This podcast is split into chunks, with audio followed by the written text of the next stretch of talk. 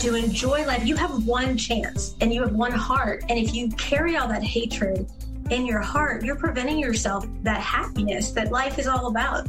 You should just enjoy life, enjoy what life has to offer. And for me personally, there is nothing better in life than the laughter of a child, than to be able to pay it forward and help somebody in need, to watch them find that inner spirit and inner life again.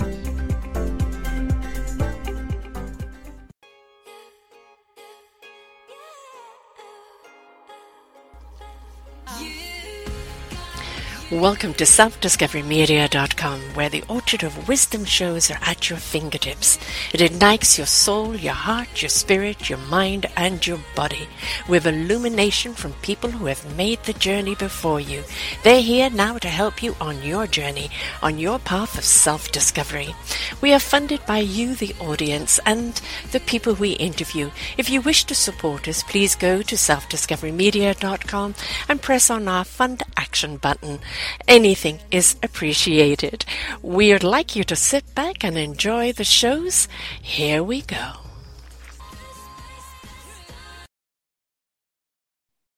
Good morning, good afternoon, and good evening, everybody. Welcome back to another edition of Choose Positive Living right here on selfdiscoverymedia.com. I'm your host, Sara Troy, and my guest today is Victoria Coure she has started or supports a wonderful group, which is all about helping people um, with special needs as well as survivors of domestic violence. She's been doing this for over 16 years now. A contagious smile. We know how contagious a smile can be. As a special needs parent and a survivor of domestic violence and of special needs herself, she understands firsthand how challenging it was and still is to be able to find the assistance that you need. This is a place place where there is no judgment, no bullying. You can get to be you. They offer support groups, social groups, classes, legal uh, preparation, and much more. And finally, a place where you can be amongst lifelong friends who understand exactly who you are, where you are, because each and every one of them have been there and they still uh, having fun and learning to live with laughter and support one each other's dreams. Now, Victoria is a true survivor and the mother of a special needs miracle child.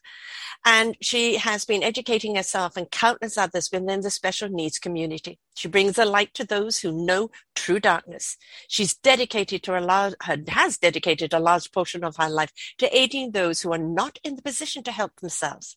She has several degrees and certification, which also includes a paralegal degree, AL, ASL Masters, First Aid, um, Trichotillomanies.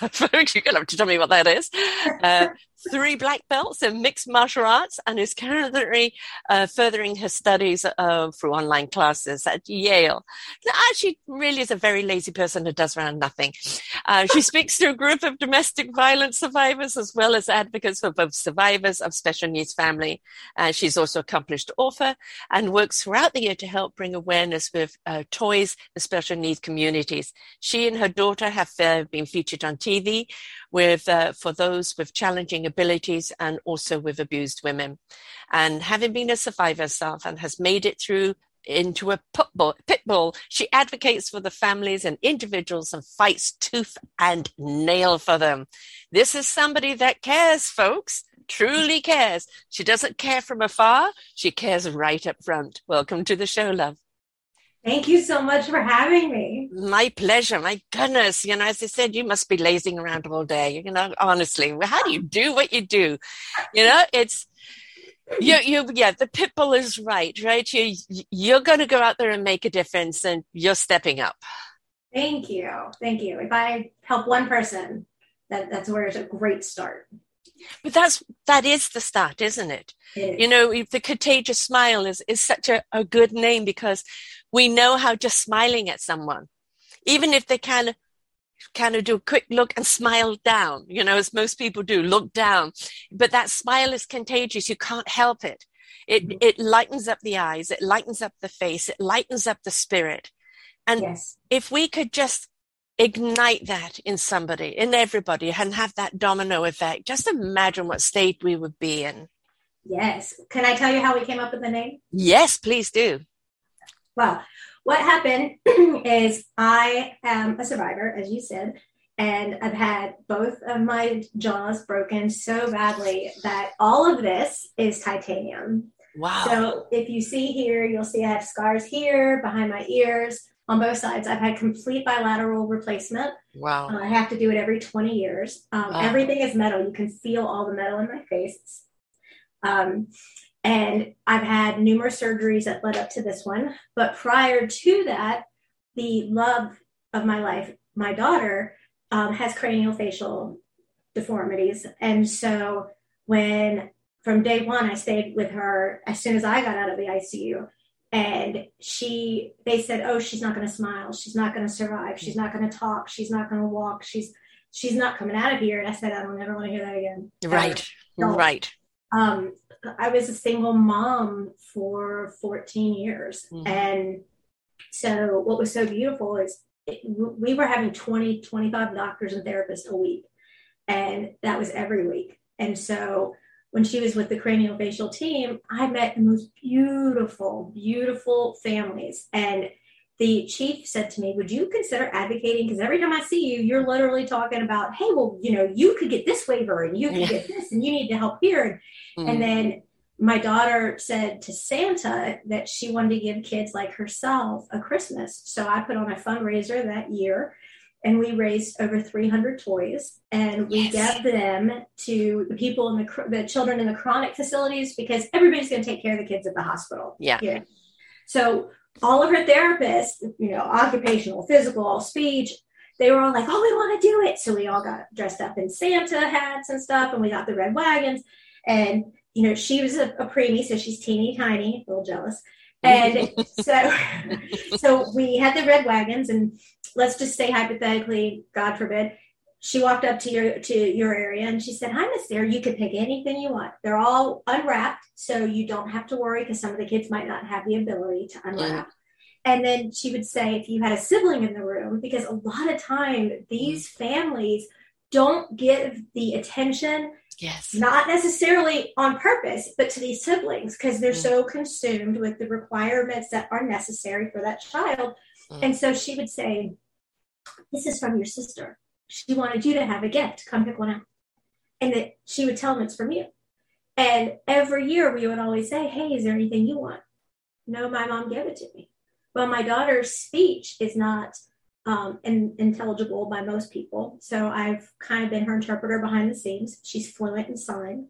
And when she got in front of, I guess, the right person, we were put on television and her, part of her story with other parts that the, the beautiful anchor did with us got an Emmy.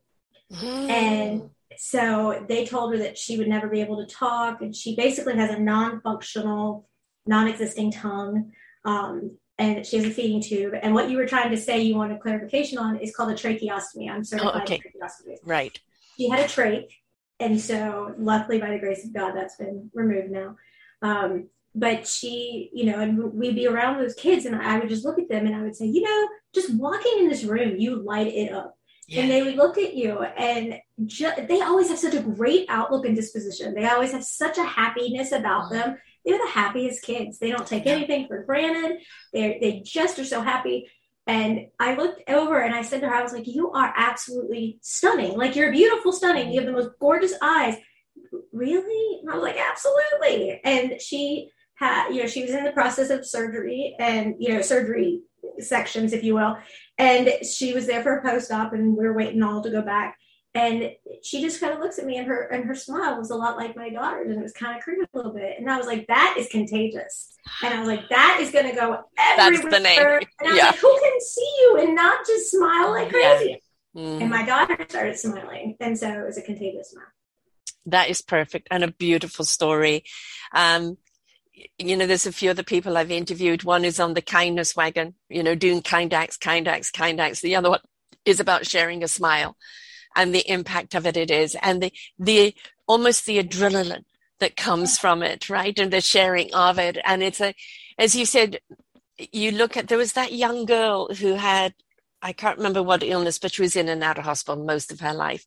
And she was such an eloquent speaker and she was an advocate for joy. And she said, No, I'm not going to live long. I mean, I'm going to be here. Every day is a gift, and every day I'm going to be promoting joy and promoting happiness. Right? And I live with someone who's now almost 89, but she was four years in hospital after just after losing her twin sister. And literally within a month or two, she was in hospital with polio, going through all the operations and everything else. But you look at her today, and, and for her, it's about, I choose happiness. Yes. I choose joy. And, yes. you know, this particular uh, show genre is called Choose Positive Living. And it really is that simple, isn't it? It is. You know, you can have the frown, and there are days where that frown, you know, is dominant, and it's okay to have that frown. But then turn it upside down. Right. right? Because that smile is going to lift your heart and spirit up and everybody's heart and spirit up around you. Yes, absolutely. Absolutely simple things in life. Why do we complicate things all the time? Because things can be complicated, like your daughter's surgery, what you've been through, what some of the kids are going through, and then, of course, what some of the parents are going through when you talk about abuse. Um, your facial um, operation, did that come about because of abuse? I have had over 100 surgeries to correct what he did, and none of them were cosmetic. Wow. So I hope that he is not f- free and running around. He is. You have to be kidding. No. How? How can that be? Um, sorry, I. Yes, no, I can... time has gone by. It's still yeah. No, it's, yes. Um, he he was active duty military, and now I have to say that I do not believe that all military is bad. Yes. want to put that out there because when I say that, they're going to come out like, "Oh, she hates military." That's not true. Nope. Nope. Um, there are some really poopy military people. Let me say that. There, I'm sure there's some great ones. Unfortunately, I didn't have the positive interaction with those. I got the bad. Right. And um, he, sorry, he was interact. He was active duty, and the interaction with his platoon was, and it's actually very common, is that they cover for the soldier. They do, yes. And that's what they did. And I mm-hmm. even told them, he's going to kill us. Mm-hmm. He's going to kill us. And they just kind of brushed, brushed it, off. it off. It was nothing. Um, they witnessed him breaking my face. They witnessed him break my nose. Nothing. Um, they came to see me in the ICU, and I I own what I've done. I absolutely. Nobody's perfect. You're not perfect. I'm not perfect. Nobody's perfect. I screamed bloody murder when they came in my room. I did. I don't know who wouldn't. I said, you know, I hold you as accountable as him because I told you this was going to happen. You did nothing. Get out. Why would I want them there? You know, people are like, why did you yell at them? Who wouldn't yell at them? Yeah. You know, I'm in the ICU. They I have a 2% chance of surviving. And I'm there in a military town. they come in before I've been in there almost two weeks at that point my face, everything's broken. And I'm like, if it's not life threatening, leave it alone because the only thing I care about is my child. I'm pregnant. And I said, You did this while you're pregnant? All the abuse happened while I was pregnant. yes. So I said, I just don't just just get out. And so the nurses were beautiful people and they made them leave. They said, You're gonna get out, leave, leave her alone, get out. She can't handle this right now. And so that's but I don't understand how there was no accountability. You're in hospital, you've laid charges against him. Yes. Well, I kept going to his command because what I didn't know is that an active duty soldier doesn't have civilian rights. So I kept going to his command, which means if something happens, they turn him over to his military command. Mm-hmm. And so I kept getting proof. I kept getting evidence. Like I had so much evidence. They kept going, Why do you have so much? Because it keeps happening and no one is doing anything. Right. And I need to keep showing you because he's going to kill me and I don't want him near my kid. Like yes. this has to stop. So after all of these times, and I'm very light skinned like you, mm-hmm. you know, I have black eyes, I have busted lip, I, my shoulder is dislocated. Nobody is that clumsy and still pregnant. Right. And Nobody thinks anything about it. Nothing. It ended up going all the way up the chain. The base commander knew. Um, it was it's a smaller military area that we were in, And so when nobody did anything, there was one last horrific um, evening at, put me in ICU and for the last time. And uh, that's when I screamed and yelled at them. When I was able to be up enough out of the hospital, I went by my daughter's side. We went through an emergency C-section. We both coded during oh during that. They life flighted her, and I didn't even get to hold her. I mean, nothing. And immediately I was like, "Let me go. I need to be with my kid." And they're like, "You won't make it to the parking lot. There's no way.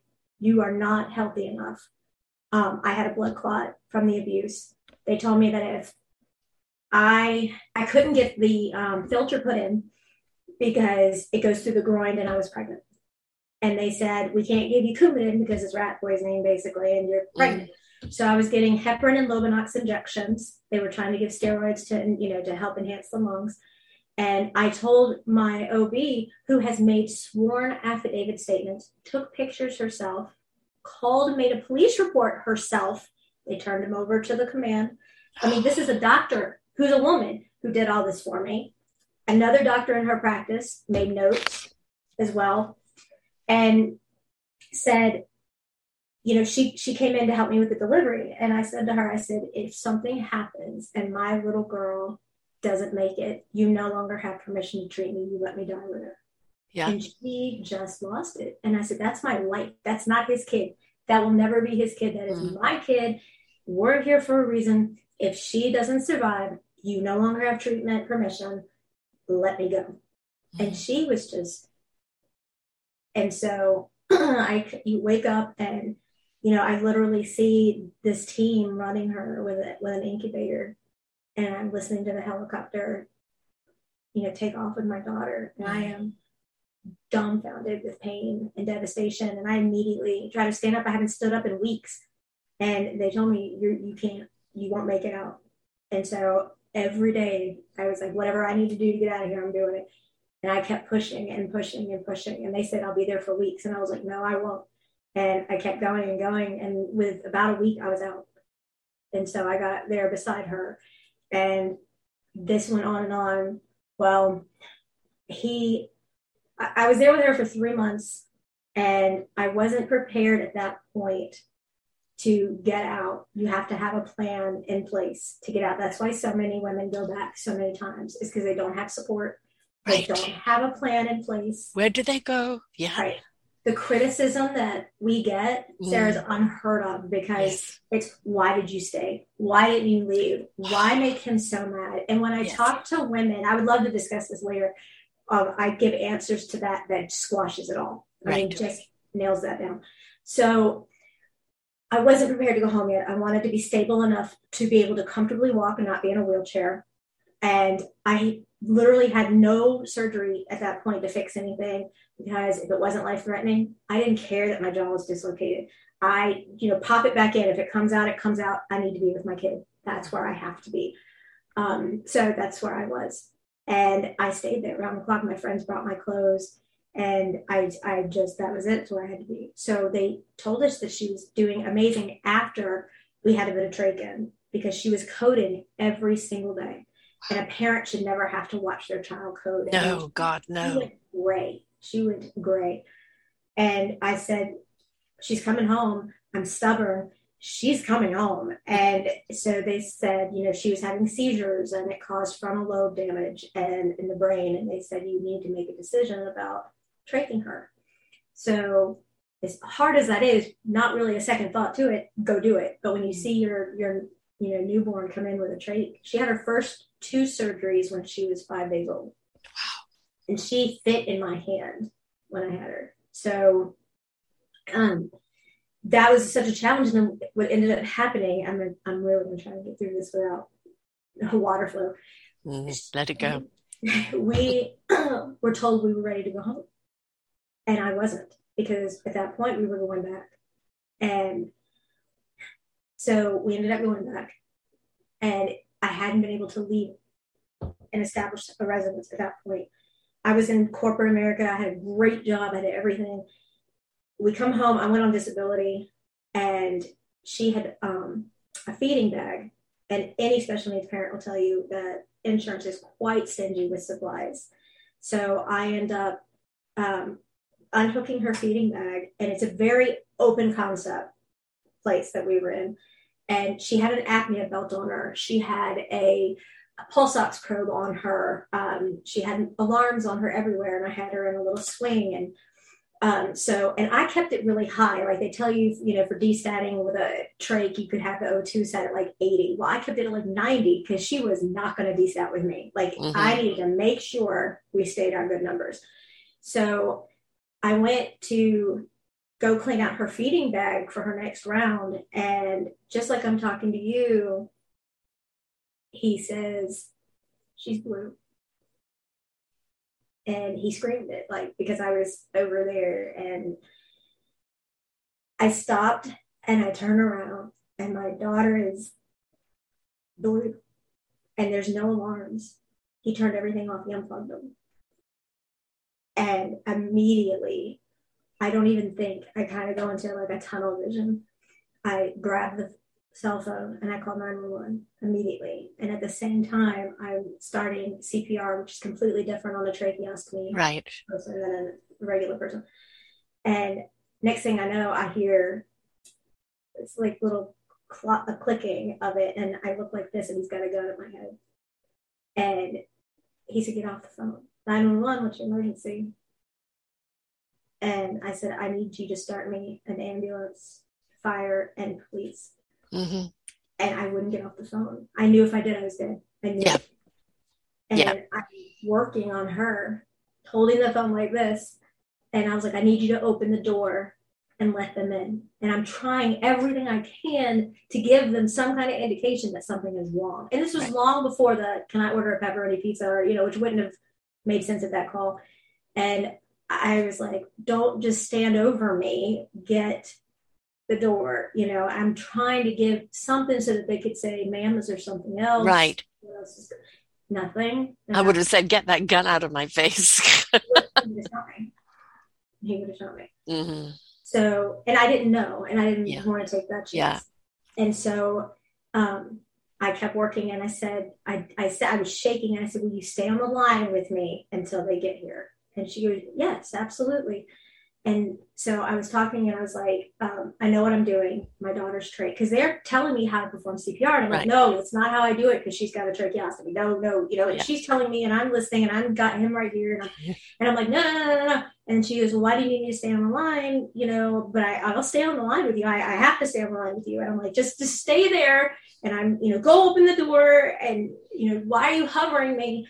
But you're not helping. And I'm trying to like drop hints and, mm-hmm it doesn't work. Everybody comes when they go, he shoves the gun right by the cushion and the couch. I go with my daughter in the ambulance and we go to the children's hospital and hours later he shows up complaining about having to drive in traffic and yada yada yada and then he whispers to me that he occluded her trach that he what occluded her trach which means he put his finger over it till she stopped breathing so he was trying to kill her because probably to a get back at you, but also because in his eyes she wasn't the perfect child. Well, one, he wanted a boy. Right. He's a girl. And two, he would complain bitterly that I was devoting all my attention to my daughter and not to him, and that was not acceptable behavior. I hear this so often. Yes, we hear this so often. It's a, a, a huge thing of narcissism um, yes. aggressive narcissism, so, so, you know, almost psychopathic narcissism, um, and it's you know, although your your your story is absolutely extreme, uh, it's sad to say it's not the first one that I've had an interview on where the military has not supported the spouse, and uh, it is, or when you know when the spouse has called for help, even for her partner. You know, he's either going to kill me or, or kill himself and they've completely ignored it until they're dead. Um, and it, it's just, it's horrific. And it, I've done of the same type of shows on, uh, on Catholicism and priests where you know people will talk about the priests and molestation and everything else and it's been ignored and it seems there's one law for them one law for everyone else And this, I'm sorry, violence is violence. I don't care what cloak you're wearing, what uniform you're wearing. It's a accountable. And the mm-hmm. fact that you had the testimony from the doctors, you, you didn't pick yourself up and beat yourself up against the wall, right? right? You didn't try and kill your own child. And yet everybody turns the blind eye no matter what you have said or whatever the proof is. Now, weren't they scared that this person in his psychopathic ways wouldn't turn on either his own in the military or be you know somebody that could be extremely detrimental on the forefront? I mean or did they just literally go la la la la la? Yeah because when all this is going on in the very beginning i, I tried to leave once and when i did he shot and killed our puppy to show me what he would do if i left. And so i knew that yes. was my first big, big red flag, if you will, that this was going to be fight or flight. Yes. It really was. Yes. And people, Sara kind of looked at me like, did you really? I, I got such an interrogation yeah. from so many people. And it was, did you give him permission to cheat on you? Yes, I did. Why? If he's out with another woman, he's not home beating me. Right. Oh. Yeah. And I said, and when he's in that phase where he's in that courting phase, he he's so charming and charismatic and but that's narcissism for you. They are right. really you are right. the only thing the light of my life you know right. and they make you feel like the stars themselves. Yeah. And then they throw you into Mach 1 to hurry up and get settled in with them so they can you know put you in isolation yes. so when all this happened and he he comes up he whispers in my ear that he included her tree and i was like what what and so I immediately called his command. They came up. I said, um, he just confessed. And they said, okay. And I was like, what do you mean, okay? So I said, that's it. That's it. I ended up calling the civilian sector at law enforcement. I got a amazing detective who had been abused herself, um, who got into this line of work for that reason. And she went and arrested him on nine dead to right felonies, like dead to rights. We had him. Um, I had pictures that nobody could question. Um, he strangled me, so the bone in my throat's been just destroyed. And we have pictures of all of it. Mm. And so the military, now here's one for you to really contemplate from it. The military says to me, You strangled yourself. And, and I said, well, let's oh really God. dissect that for a minute. Are you real? and and I said, you know, your requirement as a as an active military is to protect the citizens yes. of the United States. Yes. And why aren't you on your own soil? Right. And that's why I, I made sure to, to say I don't blame the entire military front. Like you no. know, I know it's no. not. You can't. You can't blame the whole conglomerate for a few bad apples. Right. So everything we have is, I mean, in, in my book and everything is 1000% factual. We have proof of absolutely everything. The only thing that's been altered are names and geographics for protection. Right. That's it. Yeah. So in these pictures there, you can see clear as day that there's two hands. I'm paralyzed on my left hand, so I can't bring it up. So I apologize. But there's two hands right here, but they're the thumbs. And then you can see the fingerprints here. And I'm like, let's look at that picture for a minute, since and I'm like, tell me how. Yes. How can I do that? Yeah. Then we ended up getting the local police in, and they had, and I ask you, forgive me, I forgot which part of them did it. Somebody came in, the detective brought somebody in that took the photograph and, and measured the thumb length and like did all sorts of really cool like CSI kind of yeah. you know whatever stuff and said this is a male Mm-hmm. Look, she has tiny hands. This is not her.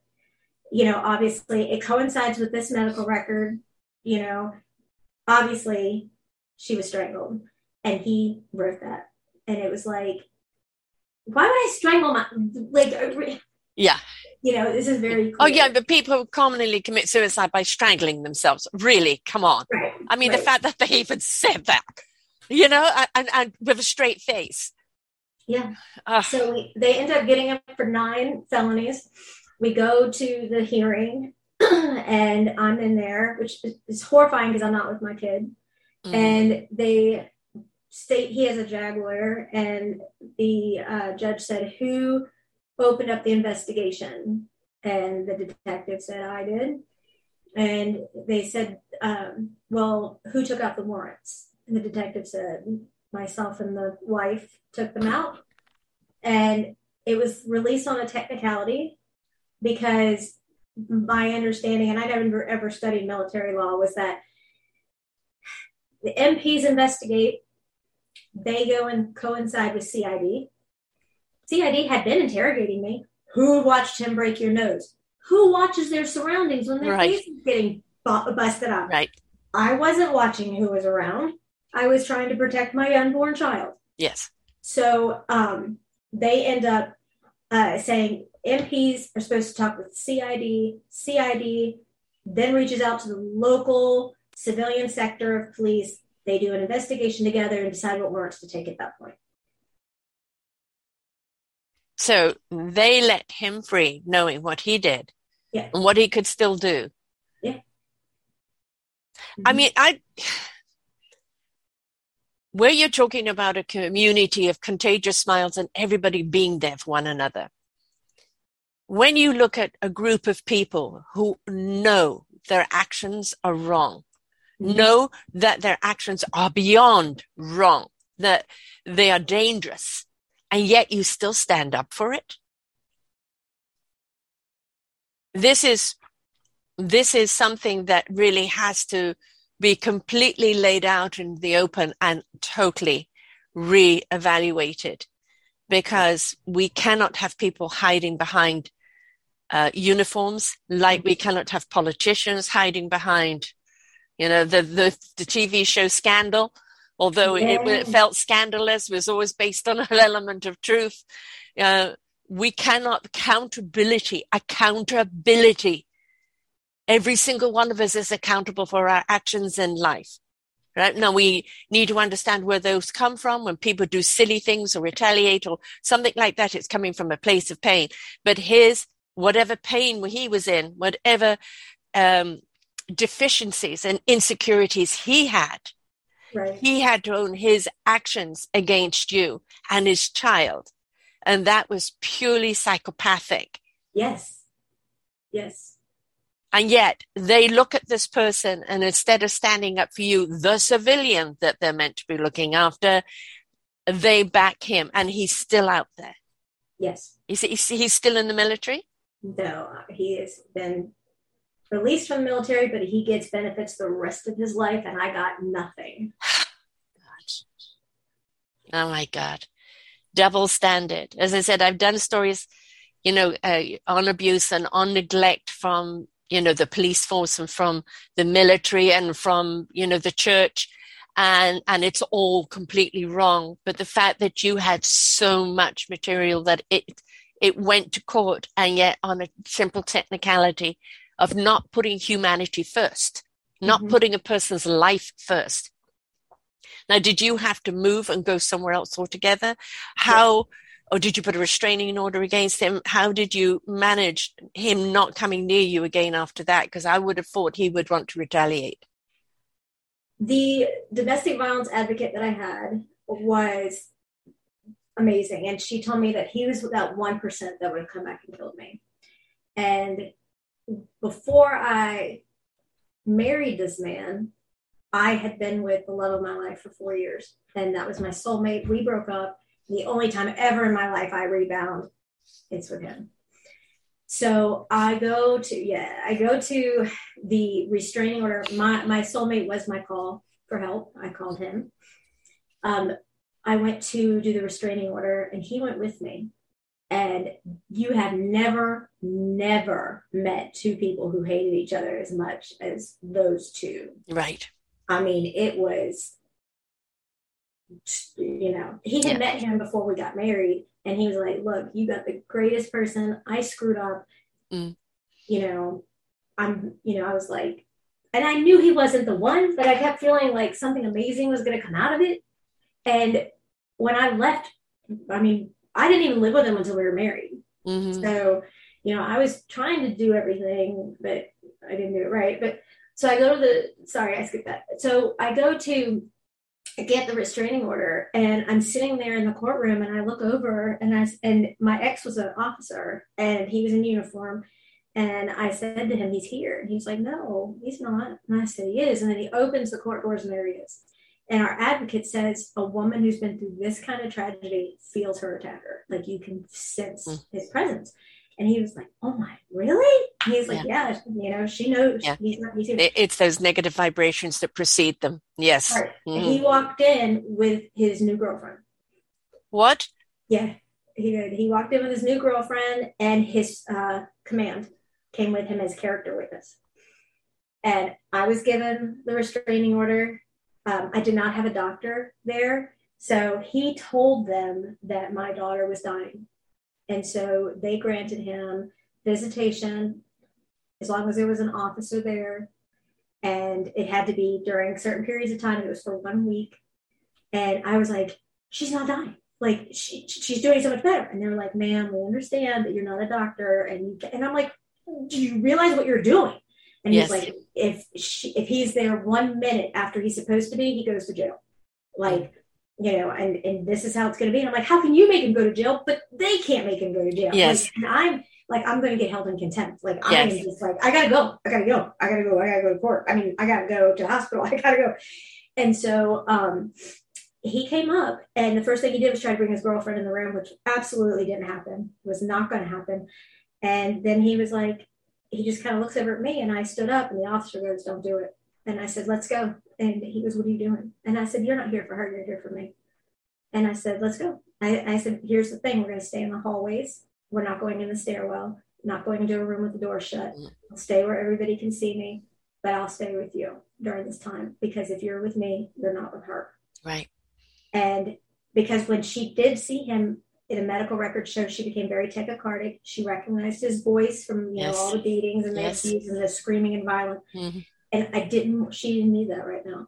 And so we literally went out into like the main path, a, a hospital and stuff, and I stayed like that. And he was just, "You need to come home." And I was like, "And where's your girlfriend going to go?"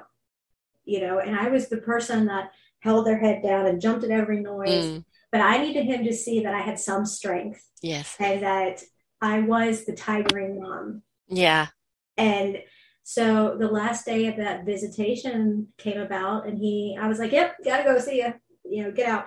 he's like, you're not going to let me stay? No, I'm not. And he bowed up at me. And I was like, go ahead and do it. And I was like, go ahead. I was like, first of all, if you hit me, it's just one more whatever.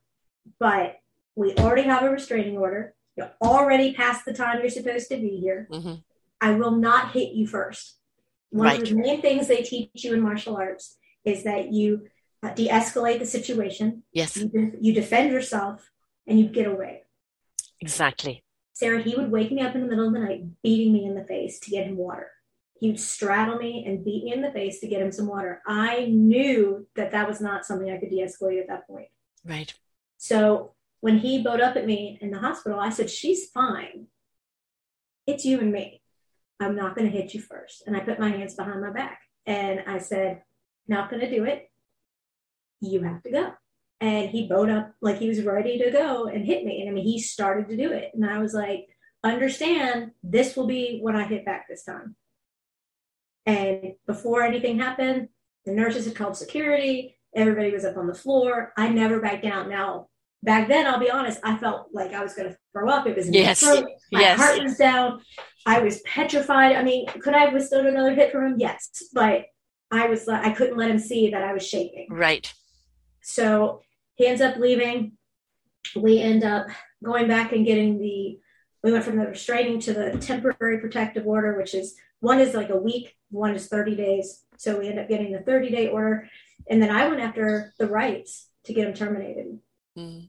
I wanted the rights terminated. And it's very hard to do here to get the rights terminated. And we got them. Um, we ended up having a male guardian ad litem. We had a whole male judge panel, and I'm like, right. it, it's not going to go well. The you know judge was post military, and I'm like, yeah. Oh. But we got it, I you know, and so I've always told her he's just the bad man who hurt mommy, and that's all she knows. That's right. It. She doesn't need to know those things. It's mm. well, she will do one day, but she's 16 now. Yes. but she's mentally much younger. Right. Because of the seizures and coding. Um, she, you know, she has seen plenty of my scars. I do still cover from wrist to ankle as much as I hate it because I, mm. I do still hide from within. But you think about a hundred surgeries plus all the scars that he did. I'm I'm pretty, you know. I don't. I, d- I just still find it absolutely mind blowing that he got away with it all. Now, yes. have any laws changed that you can bring about charges against him now? No. So the military is still out there protecting him. So what is he doing now? And where um, is? I used to watch like a hawk. Um, mm. I do want to tell you this is something I, I stress the women I talk to. When I went after the permanent restraining order that my daughter and I have, uh, I told the judge, I said, Your Honor, I would like to put something on the record. And he said, Sure. And I said, I want it on the record. I will never go after him. I will not seek his place of employment. I will not go to his residence. I will not go look for him. Like, I will periodically want to know what he looks like because he's changed his appearance every time he comes to court and I want to know who I'm looking for. But other than that, I will not seek him out. But if he violates that order, mm-hmm. I have the right, one, to stop the threat, two, to protect myself and my daughter. I will never hit him 1st mm-hmm. I won't do it. And I said, I will not give up the life that I have been given that I shouldn't be here for. Right. For him. Right. Because he doesn't deserve it. Yeah. And so the judge looked at him and said, This is a civilian court. This is a civil matter. It's not criminal. So when I ask you this, I can't charge you. How many times do you think you hit her? And he said, If I hit her once, it was probably 200 times. Mm-hmm. And he goes, Do you understand the concept of an alcoholic? Like they drink so much, but if they want to get drunk, they have to drink more than they're used to. And he goes, So you trained her to take your hand. Yeah. And I've never heard that before. Right. And he said, You you've been you've trained her. And he goes, What would you do? What what would you do if she cried? And he goes, I'd hit her again. And yeah. I'd hit her again until she stopped and showed no emotion. And he goes, You have trained her yes. to take your hand. And he goes, Do you understand that she is saying a court record that could always come back up and always come back against her? That she has no desire, no will, and I believe her. She's never going to come after you. You you'll never see this woman unless you violate something. And if you violate it, you just let this one out of the cage. You're right.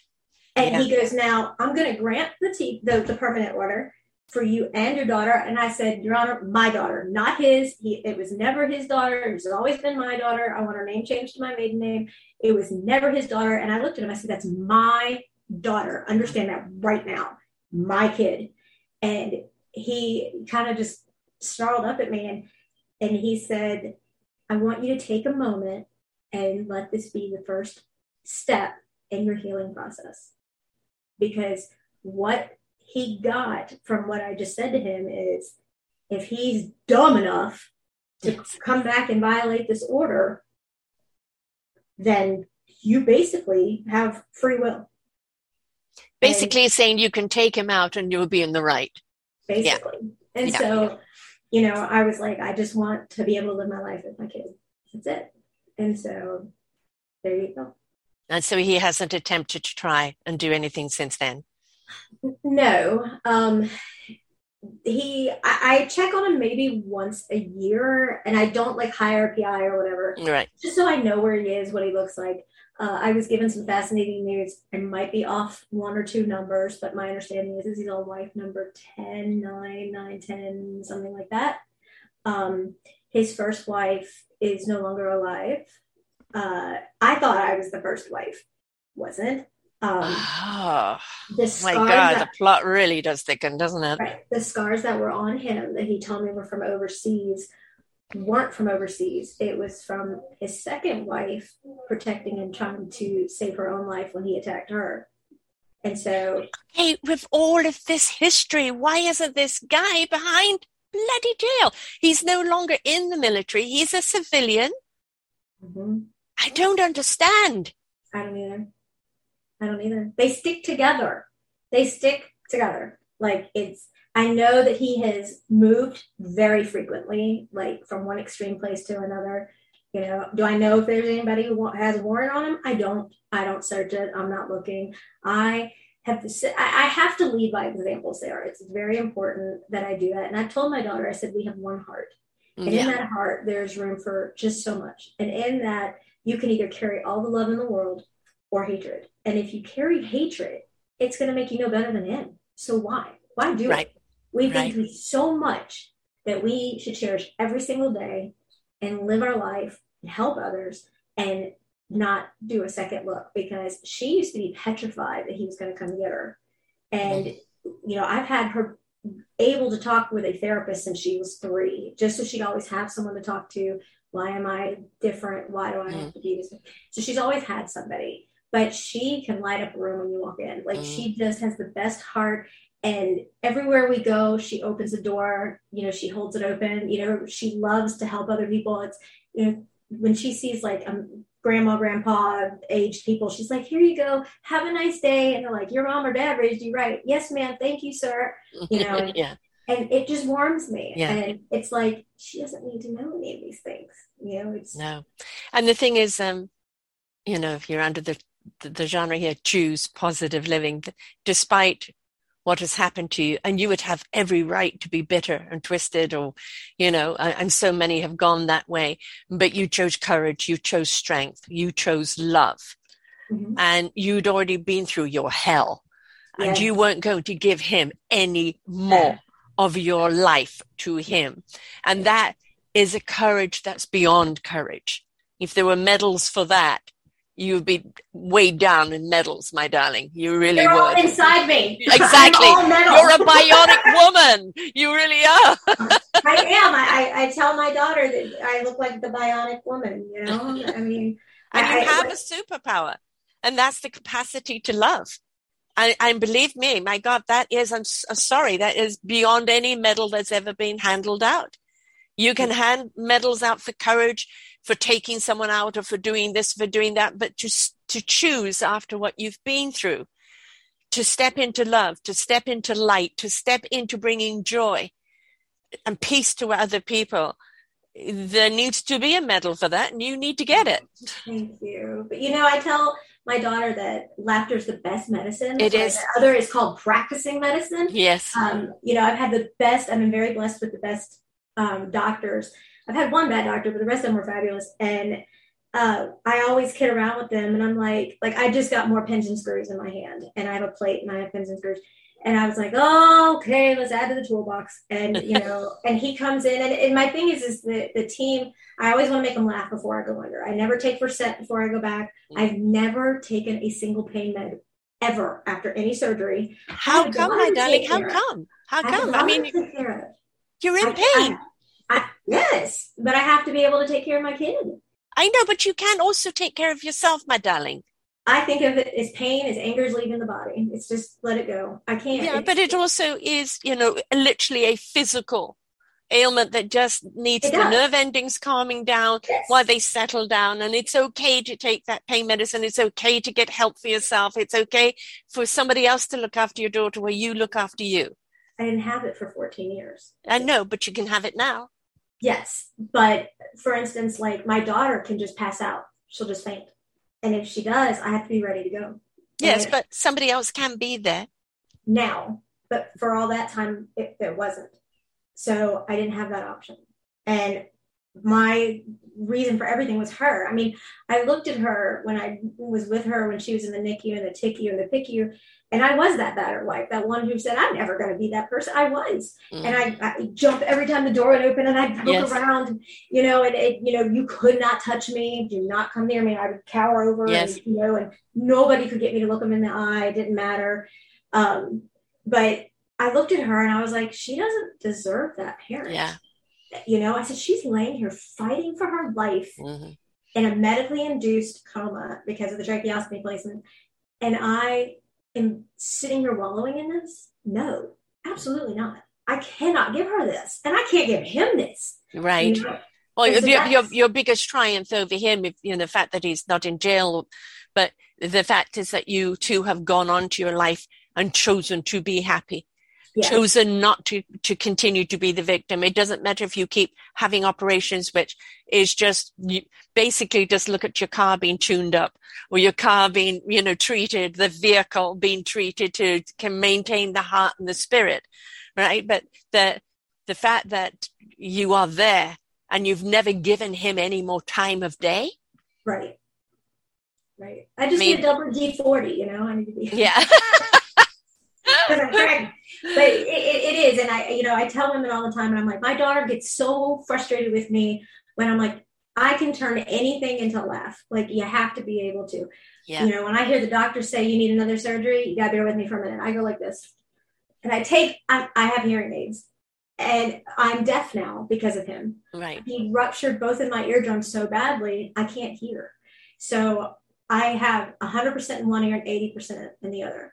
So I take them out, and the doctor's like, "Are you serious?" and and I'm like, "Can't hear you. Can you sign?" yeah, you know, and, and, it's just great. And I was like, "That worked great with your grandma." I never had to listen to her, but you know, you can always turn it into a positive. And, and if you don't mind, I would love to to help survivors with some of those questions that yes. really hinder their their way of healing. Um, I was talking to a group of family members and survivors together.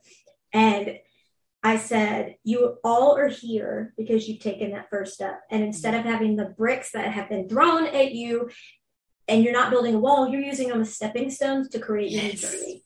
Yes. And I love it. And I said, You're so much stronger than you know. Mm-hmm. And I mm-hmm. said, I was stabbed a dozen times. And when you look at my stabbing scars, I look at them as signs of strength of how many times he tried and he failed. Right.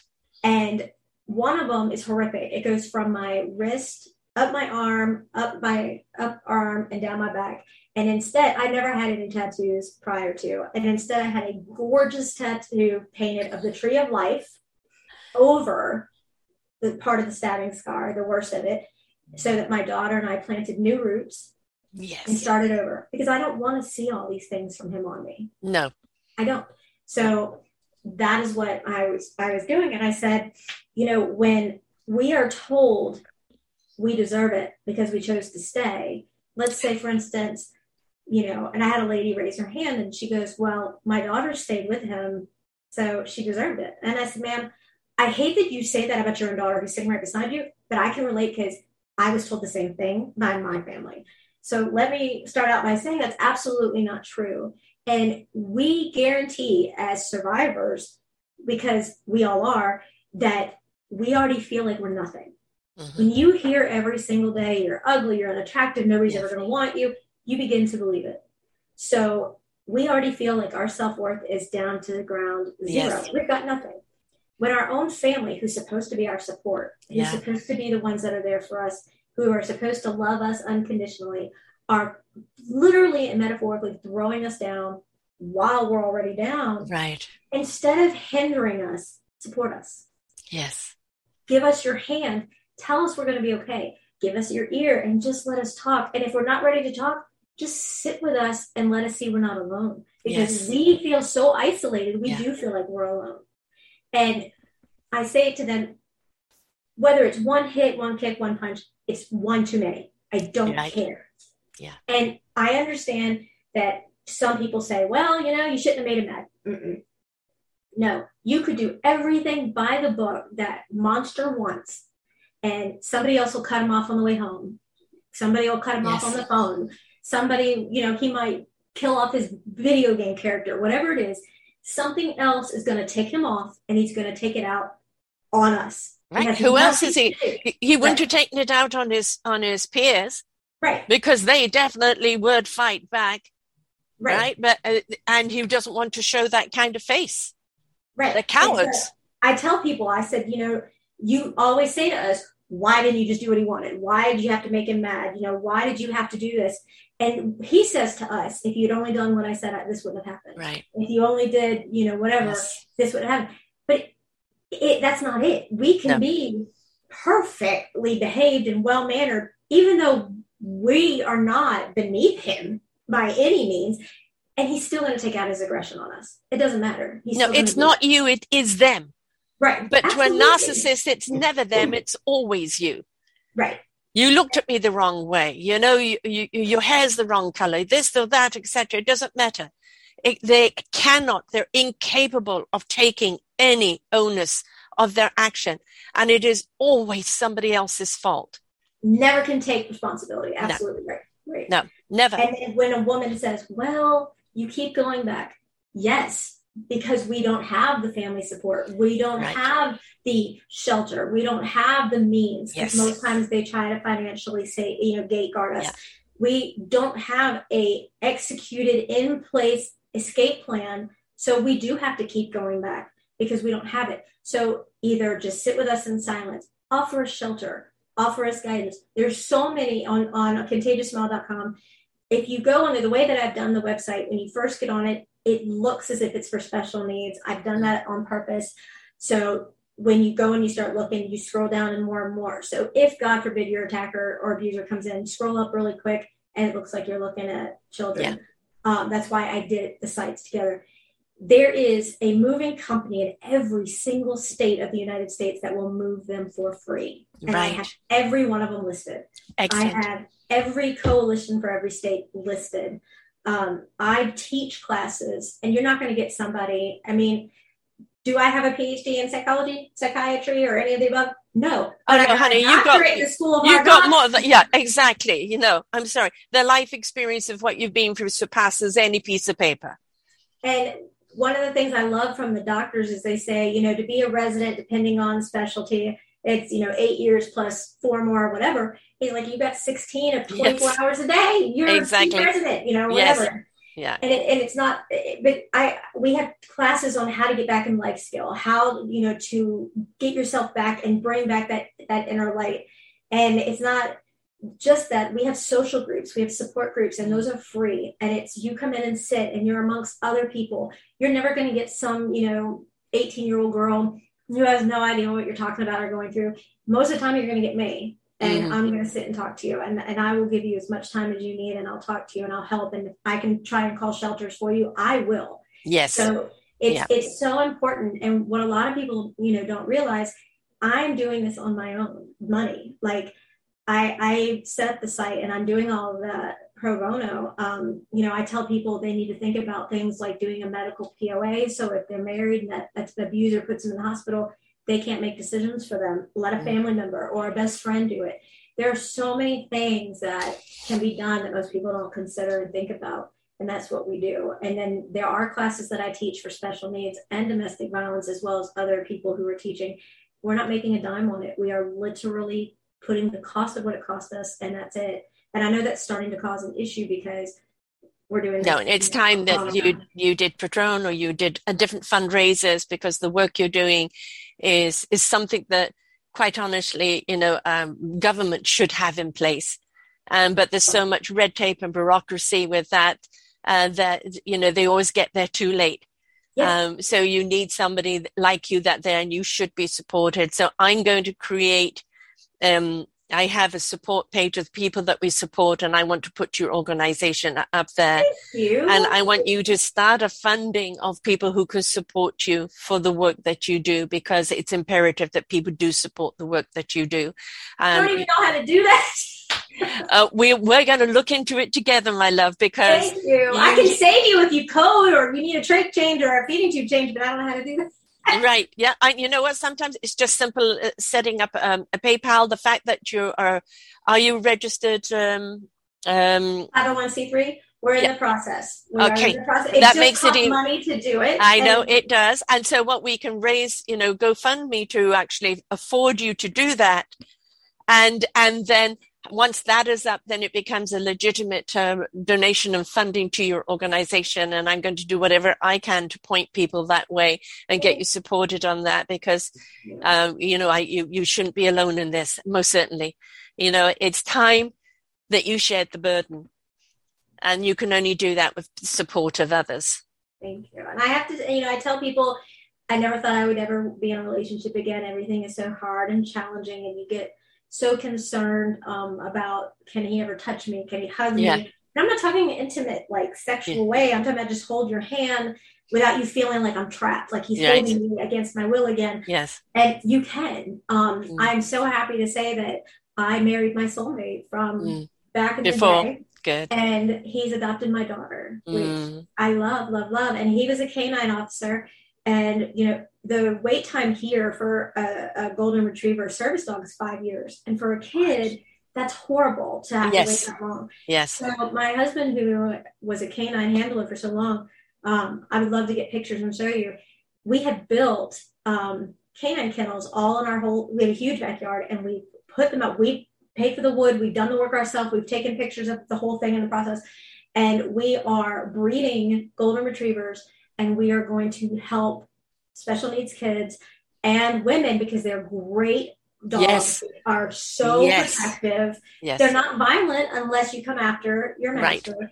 But they're great emotional support dogs, Absolutely. and they go from like three to five thousand dollars a piece without training. Yes, and we are literally giving the dogs, the puppies, at the very penny cost that it takes us to to do it. And right. I I do this twenty hours a day. My husband's like, can I like book a time with my wife. Can I do a booking yes. with you to spend time with you? And I'm like, I'm trying, babe. I, it's just, I'm like, if I could help him more tonight, you know. And he's like, I love your heart, you know. But yeah. And, but, and but you know, I am I agree with him. You need more help. You need volunteers, folks. If you're listening, where are you exactly? Which area? If the people can reach out to you by email on that, so that, uh, that you can discuss that privately. Uh, but I want people to physically get out their support and give you time, not only for yourself, for your daughter, but for your husband as well, right? Because nobody can give you time back. That's true. But he's involved in it with me. She's involved. She does the uh, special needs classes and for support groups. Um, her, her, friends are special needs and they all do it. And I know you talked about Scandal. If you look at our YouTube page, I love it because we have reached so many people here. It's beautiful. The uh, Bellamy Young from Scandal, the mm-hmm. first lady, mm-hmm. she did a video for my daughter. Uh, Wonderful. on YouTube. I love the blacklist. I've always yes, loved the yes. Raymond Reddington concept. Yes, um, yes because he's he doesn't hurt anybody who doesn't deserve it. Right. Uh, but Amir Aram, you know his real name. Well, he plays Aram, but it's Amir. Yes. He did a seven minute video for my daughter before her thirty fourth surgery. Yeah, you know his heart comes across in the show anyway, right? You know, well, if you watch the video of him for what he did for her, he was like, "I was asked by Mr. Reddington to find you, and you don't sound like a blacklister." And then he's so animated when I saw this video, and he was like, oh no, she's let out a contagion. What is it? It's a contagious smile.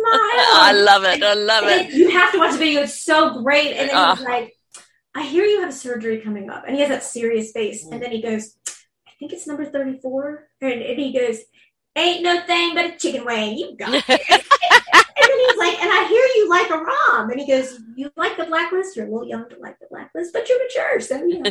And I mean, he was just so amazing. Gary LeVox from the lead singer of uh, the Rascal Flatts sent yes. her a message um, talking about what an inspiration she is. And I'm like, look at this. And she was just like, I just want to help others. That's all I want to do. She's on radio, she's on television, she's on everything. And all she wants to do is pay it forward. She doesn't want anything for herself. She just wants to help. Yeah. We don't know why things happen to us. Um, mm-hmm. But I say it's because it's happening for us. Yes. You had to go through horrific, horrific journey. But look where it's taken you. Look at what it's doing, the impact that it's having, and look how it's paving the way for other people who have been silent in this, who have been isolated yes. in this. Um, I was watching Trevor Noah the other night, and he was talking about the Kanye West, Kardashian, and Pete, uh, you know, triangle, and uh, you know, um, uh, what's the name? Kardashian? I forget. Uh, Nicole. Kim. Kim. Sorry, Kim. Yes, Kim. Not fan. Sorry. Right, but, um, but saying we're divorced, leave me alone, and him, uh, can, you know, Kanye in his new video decapitating Pete, and you know, and he he was saying, I don't care if you like him or not. If you think, well, she's just a media mogul and everything is about camera on her and everything, I don't care who you are, how powerful you are, how rich you are, how anything else you are. Violence is violence, and and uh, uh, suppression is suppression. And Kanye is already known for mental instability, and with the way he's going about, we don't know We yeah. don't know if he's going to go that step further. And right. I said, even though she's rich and famous, that doesn't mean she shouldn't be protected. Absolutely. And of course, Trevor knows this. A brilliant book to read, by the way, Born, uh, Born a Crime, Trevor Noah, highly recommend it. Um, you know, his mother was in an abusive marriage and nobody would protect her. And eventually she was shot in the head. She lived. She lived. Right? But it, nobody would protect her. So, of course, this is a very sensitive, sensitive subject for him because he's seen it go through. And he said, Why do we wait? Why do we wait until it's done? Why don't we pay attention to the signs and prevent it? And that comes on us as a society, right? Absolutely. And, and I agree 100%. I'm not a, a, Kardashian fan at all, but she absolutely deserves to be protected. And yes. they're not together anymore. And, you know, and I, what he did was wrong. Yes. You know, but, and it's sad that it's because they're famous that they get to get out in the light about it. But what about everybody who's not? Exactly. They're not out in the light about it. And, you know, my thing, I, if I could do anything, it would really be you know i want these beautiful people to feel like they matter because yes. we as the as before are the victims. We're the ones that are interrogated. We're the ones put through the ringer they're not. The the the attackers the abusers they are not. They don't yeah. go through the ringer like we do. I, I know. mean, it's it's like a rape victim. How can you prove you were raped? You know, were you filming it? you know right. and it's right. always you know the man said yeah there are the cases where it's false rape and the guy goes to jail because he couldn't prove but it is majority 90 something percent of the time the other way and you know so many women do not come to the forefront right. do not stand up because they know them. the ridicule they're going to get through the interrogation they're going to get through is worse than the act well if you think about one in three women go through some sort of domestic violence. And if that's the number reported, what's the real number? Exactly. You know, and, yeah. and here's, and I'm going to share a little tidbit with you I haven't shared with anybody else, nobody. Um, what's even worse, you know, I don't know if you got to look at my book at, at or not yet on Amazon. One of the things that I, I've never disclosed is that he admitted everything he did not only do we have the evidence, we have the physical evidence, we have the pictures and the um, medical records, and we had witness statements. I the, the person that was there when he shot and killed the puppy wrote a sworn affidavit. We have all of that. I have 17 and a half hours of audio confessions. And still, he walks free. Mm-hmm. Yeah, something's wrong with our society, folks. Uh, military, uh, police force, uh, churches, government, I don't care who the shit you are. Start standing up for the people you are hired to protect. Yeah, I say no uniform, no position, no, none of that. No, I'm sorry. A crime is a crime. Mm-hmm. And that person should be held accountable for that crime and not brushed under some sort of little rug that is convenient when you know, I mean, he's obviously killed before. Yes. And yet you still allow him to be out there. He's confessed, all the material is there, and you allow a little technicality. Shame on you. Yes, absolutely. You know, I've had someone ask me when I interviewed not long ago, what would you do if he found out and saw all these? Nothing nothing because he doesn't deserve a second thought. You know, that's behind yeah. And you know, um, I, I would hope he saw the part where I said that I married my soulmate, the guy he hated with a capability. Yes. Yeah, we're married um, because they hated each other. And uh, nothing. We're thriving and he's not. And he has, you know what I say at the end of the day, the girls, at the end of the day, they have to look in the mirror and they're still them. And you're stronger than them because you're here and you survived. And they came after you because they thought you were strong enough to take it. That is the point. And the other thing is, it doesn't matter what you say, what you do, what anything else. They'll look in the mirror and still think they're in the right. Right. I have a little sign that I take with me when I when I speak, and I said to somebody, I said, I hope nobody in here ever gets a brain tumor. I truly do. But let me ask the moms or the, the people in here that that are not supportive of their family that are going through it. If you get a brain tumor, God forbid, are you going to go to a neurologist or are you going to go to a podiatrist? Right. And they're like, what? and I was like, until God forbid you have to walk a step in our shoes and Yes. down our journey, don't tell us how to tie our laces. Yes. A podiatrist is not going to know how to treat a brain tumor. And Mhm. someone who has never been in our shoes Yes. is going to know how to help us other than give us an ear, give us a hand, give us your time, give us the opportunity to shelter us and get us out of that, that place. Support us. Don't belittle us. Stand up for you. Right. Because I Stand up you with most, you. Right. I guarantee you most, if not all of us, would stand up for them. Exactly. Exactly. You've been through the physical with all that evidence, yet still he walks free. Yep. There are so many women who go through what I call the browbeating. I had a browbeating relationship. Uh, put you down, put you down, put you down, put you down, put you down until you're a mulch. Mhm. And then you are nothing. And then they point out how nothing you are. And then it's like, well, where would I go? Or you, you have children, you don't feel you can go anywhere. The money strings, the whole that as well. Um, nothing you ever do is right. And um, they will throw things that you gave to them in trust, Yes. things that you said to them in trust, and they'll throw it back at you. And just to make you feel even worse, because by keeping you worse. And, Yeah. you know, I remember the words of my ex when I was asking for a divorce, and I had actually gone for a woman who had removed some past lives because I'm a very spiritual person. And it gave me back some power for myself. Mhm. Right. And he said, that bloody pendulum woman, she took the control I had over you away from me. And I said, and there what sums it up. Our marriage was not about love. It wasn't about that you cared for me. It was about the control you had over me. Shame on me for giving you that control, but I'm taking it back. Good for you. Good But it took a long time to get there. And I understand what you say. You've got the physical scars, you've got the emotional scars. I don't have the physical, except for I actually developed an illness because of it that's still with me. But it is um, as much as I feed the positivity, the contagious smile, and the work that I do you know, with people like yourself, sharing your courageousness and your persistence and your beautiful divine soul. It is there is still scars, and there always will be, right? And you and people who don't understand, and of course he did never hit me, and everybody thought it was a perfect marriage. So, who do you tell? Right. Who do you share it with? Right. Because they're gregarious, they're this, they're that, and they don't show that side to anyone else. Going And they look at you and go, Well, what's wrong with you? Or what did you do wrong? Or I don't believe you. Right? They make us out to be the liars. Yes, exactly. And you know what? The one thing we have is our word.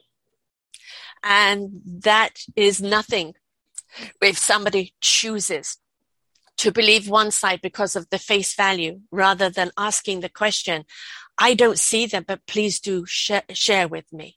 Right. right? Right. Then that's the thing. If we stop looking at the outside of our lives and start looking and willing to look at the inside of a person and really care about them and really want to know, a lot of people don't want to know because they don't know what to do. Right. And as you said, sometimes just simply listening. I have a very best friend. I adore this woman to death. She's been by my side, fires, broken bones, this, that, etc. She's been there. But she actually thought our marriage was perfect and didn't understand we broke up, even though I told her it wasn't. And that is because people see you as your strength, like they see you in your strength. They see you in your choice of light. Mhm. They see you in your your triumph of I'm living a vibrant life despite of, right? And so Yeah. they cannot believe that any of that other existed because why would you be so vibrant and happy if that had happened to you? And it's because you chose to. That's right. And I just want to take a second and say thank you for what you do because I don't think you get it told enough because you're helping so many as well. This is one of the reasons I do what I do. It's 10 years this year that I've been um, podcasting. And I, I will honestly say that the stories that I've heard, I, I just, I wouldn't have blamed you if you'd given up. Wouldn't have blamed you at all. I wanted to at one point. Right. And I understand that. I truly understand that. And it, but you didn't. And, you know, I want your burden to be shared. I want people to step up by your side and help you in this cause because you, you shouldn't be alone. And let's face it, you're not going to be around forever and you want to leave this as a concern that continues on. Yes. Right? Uh, so we want to get you shared out there. We want for people to step up because one of the things that I'm a huge advocate of is community. People coming together Mm-hmm. people stepping up together. But I'm very emphasized on be your own instrument, learn what it is. Your instrument is triumph. It's triumph over adversity. It's triumph over the pain. It's triumph and love of, of feeding and planting the seeds of what you want to sow, not what has happened to you. And when we know what our instrument is, we can learn how to play it, but then we're meant to bring it to an orchestra where we can play it in harmony. You're missing your orchestra. You've got the listeners to what you're playing. I want you to have an orchestra of support. Thank you. It's just like you, I hear women all the time say, it's impossible for me to survive. It's impossible for me to thrive back into it. And I said, I want you to look at the word impossible and I'll write it down behind me and I'll say, let's just add the cutest little hug curve. And guess what? It says, I am possible. Precisely. It's Everything. Just, it's just changing one tiny little thing, like that one brick that you used to step to come here. It's right there. Nothing's impossible.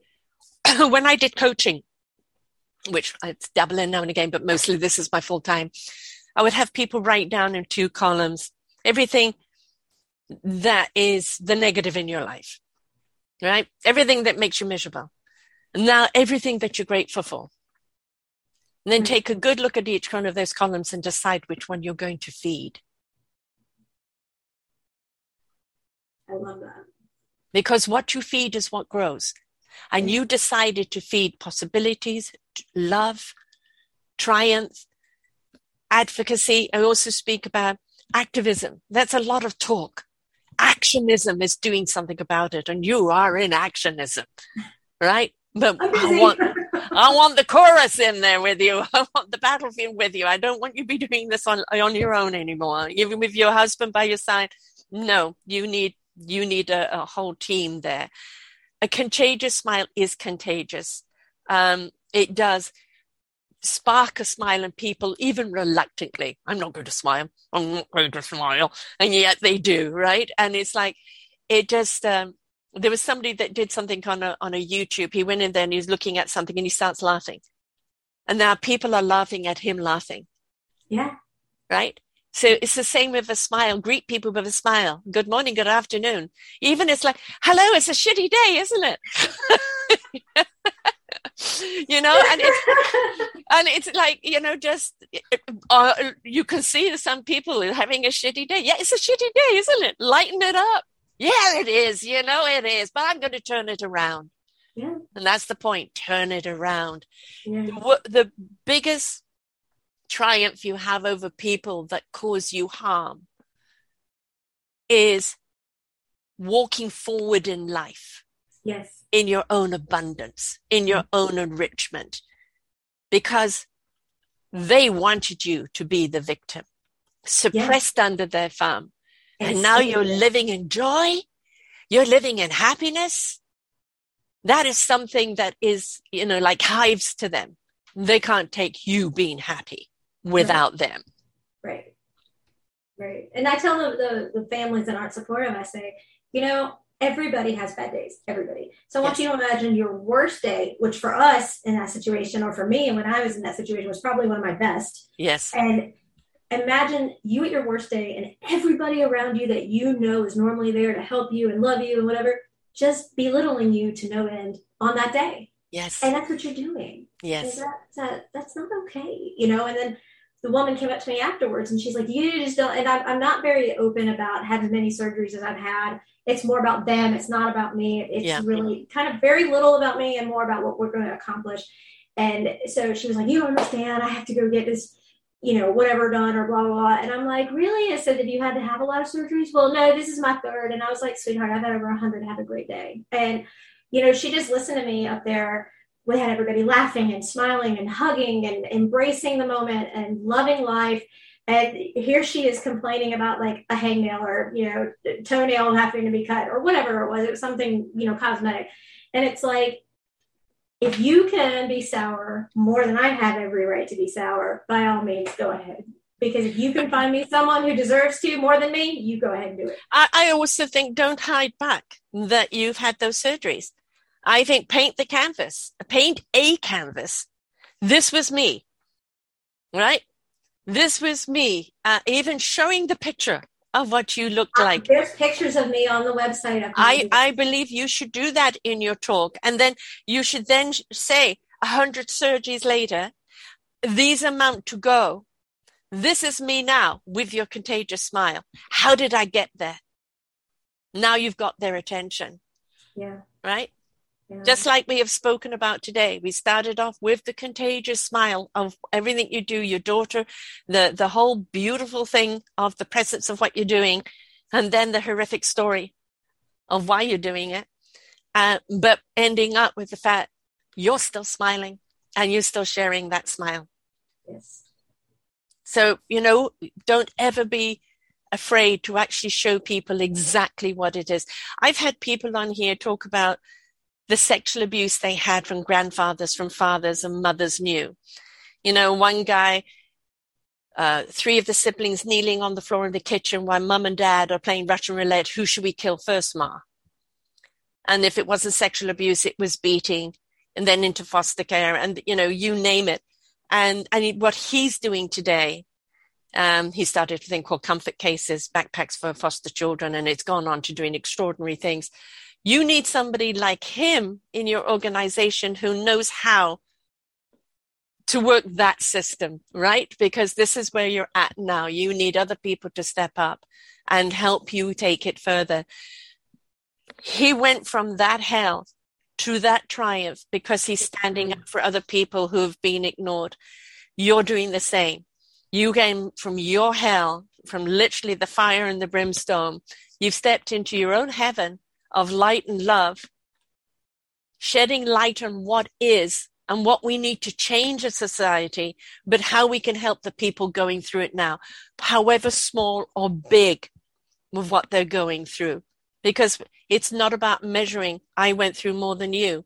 It's right. about, it's about, I'm going through that. I want to prevent you. I went through the Grand Canyon. I want, you're going to have potholes. I don't want, I only want it to be potholes, not Grand Canyon.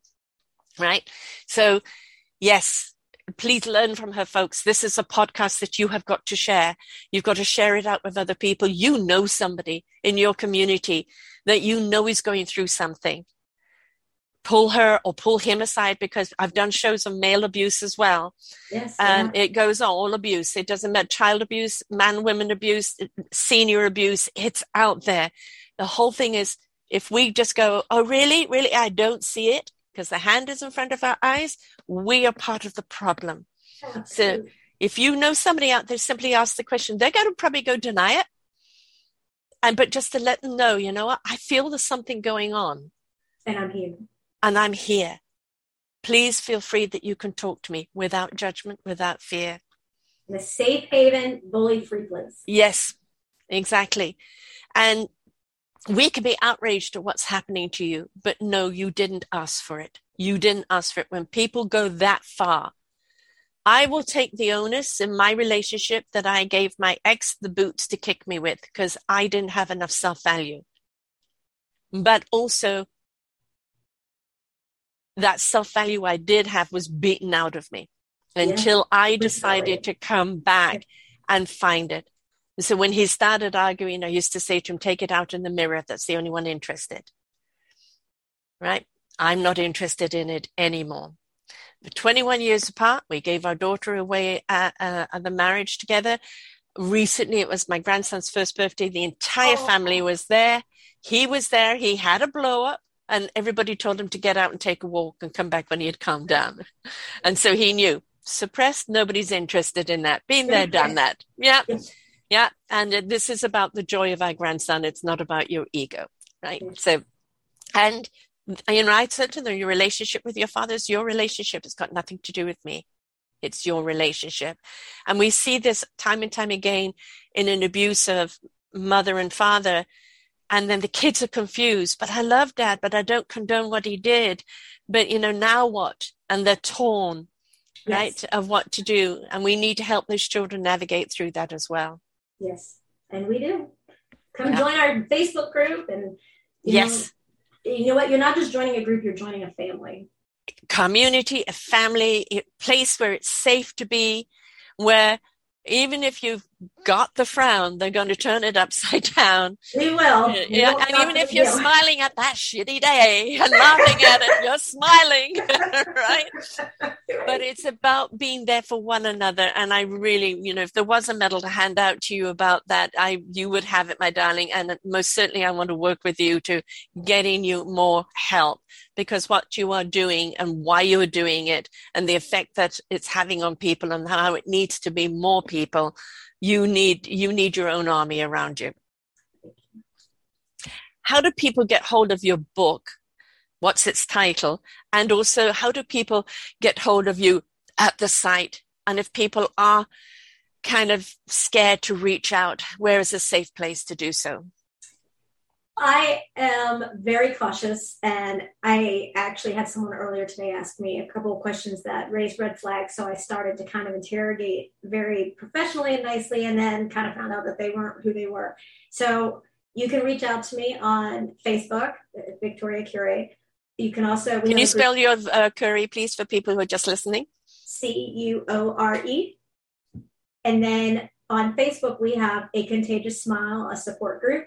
So you can request to come in, and there are some questions to answer that will that you are authentic and that you really need to be in there. And then you're in there, and then we've got you. Um, mm-hmm. Um, you can go to a contagiousmile.com and you can go in there and uh, there's all sorts of different things. You can send an email. It comes directly to me. I don't have anyone else reading them, not even my husband, because I get that insecurity that some women have and the intimacy mm-hmm. that wants that conversation. So it, they only come to me. Um, we have videos on YouTube, which is what I tell women a lot of times. They are so uplifting, the videos mm-hmm. that are on mm-hmm. there, that you can go in there. And even if you're at home and you haven't gotten out yet, you can go listen to one of the videos and just get reminded of your strength internally and just get reminded of who you are and where you're going to be. So yeah. you can go and, and listen to those. Um, Instagram is a contagious smile. You reach out to me on any of those, you're not going to get, like I said, a high school kid or anything like that. You're gonna you're gonna get me, and yeah. so just know that I'm not this person you'll never talk to. You'll talk to me. And you know, if you are a person that wants to support financially, emotionally, you know, ever uh, reach out to us. You know what, you know, there's the hands on that people can do in your area, which when they reach out, you can discuss that. But also people can do many things online for you. And, you know, I'm going to invite people out there.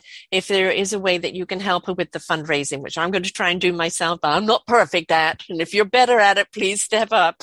Um, but also getting that message out there, the work that she's doing and maybe taking some burden off her shoulders of some of the work that she's doing so that she can have time for herself, her daughter and her husband.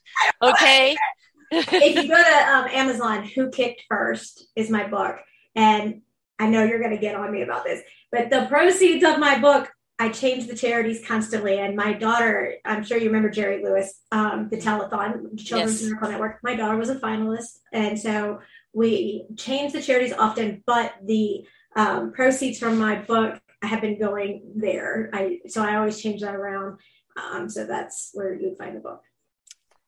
You're just doing so much work, love. I just don't want you doing it alone. I want you to be supported.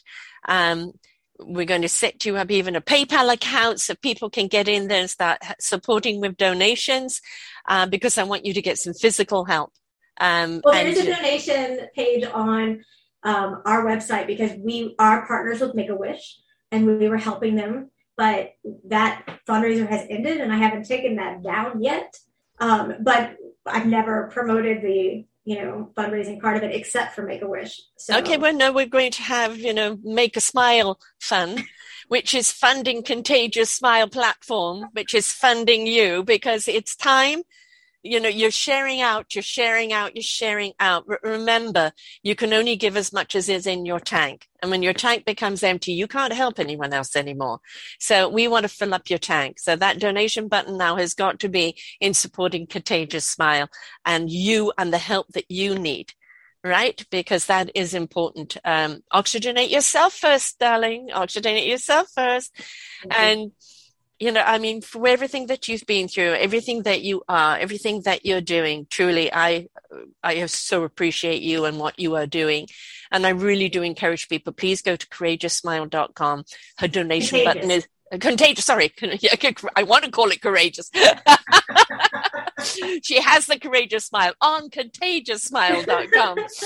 Uh, and I want you to press that donate button and support. I don't care if it's five bucks, 50 bucks, 50,000. I don't care. Please help her because she needs to actually have other people come in and help so that um, she's not going to get burnt out. But the more help she has, the more she can serve other people. And that's really what it's about. It is a, so utterly sad, um, shameful, and disgraceful that um, society wasn't there for her or for other people that are going through what they're going through where there are no rights.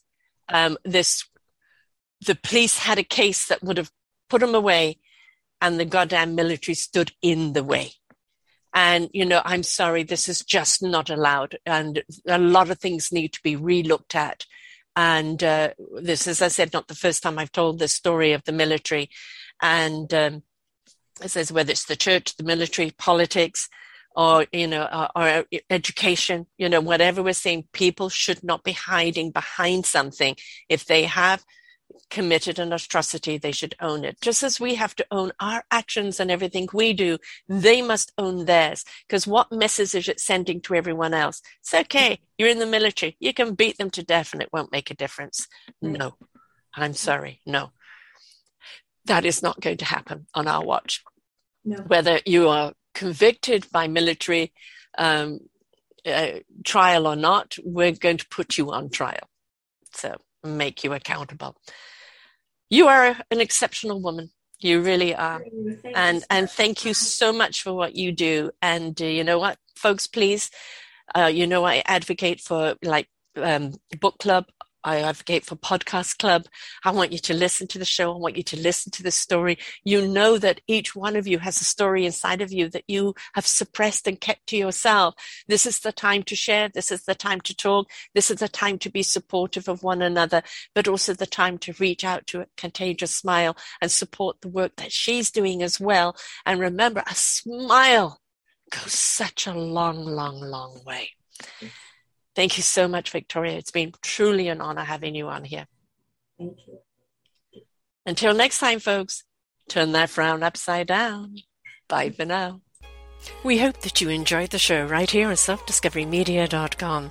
Please tune in to our selfdiscoverymedia.com slash shows and you will see all the other genres that we have from you.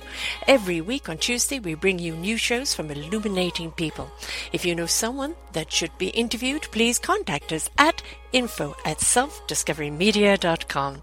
Now stay tuned for your next show.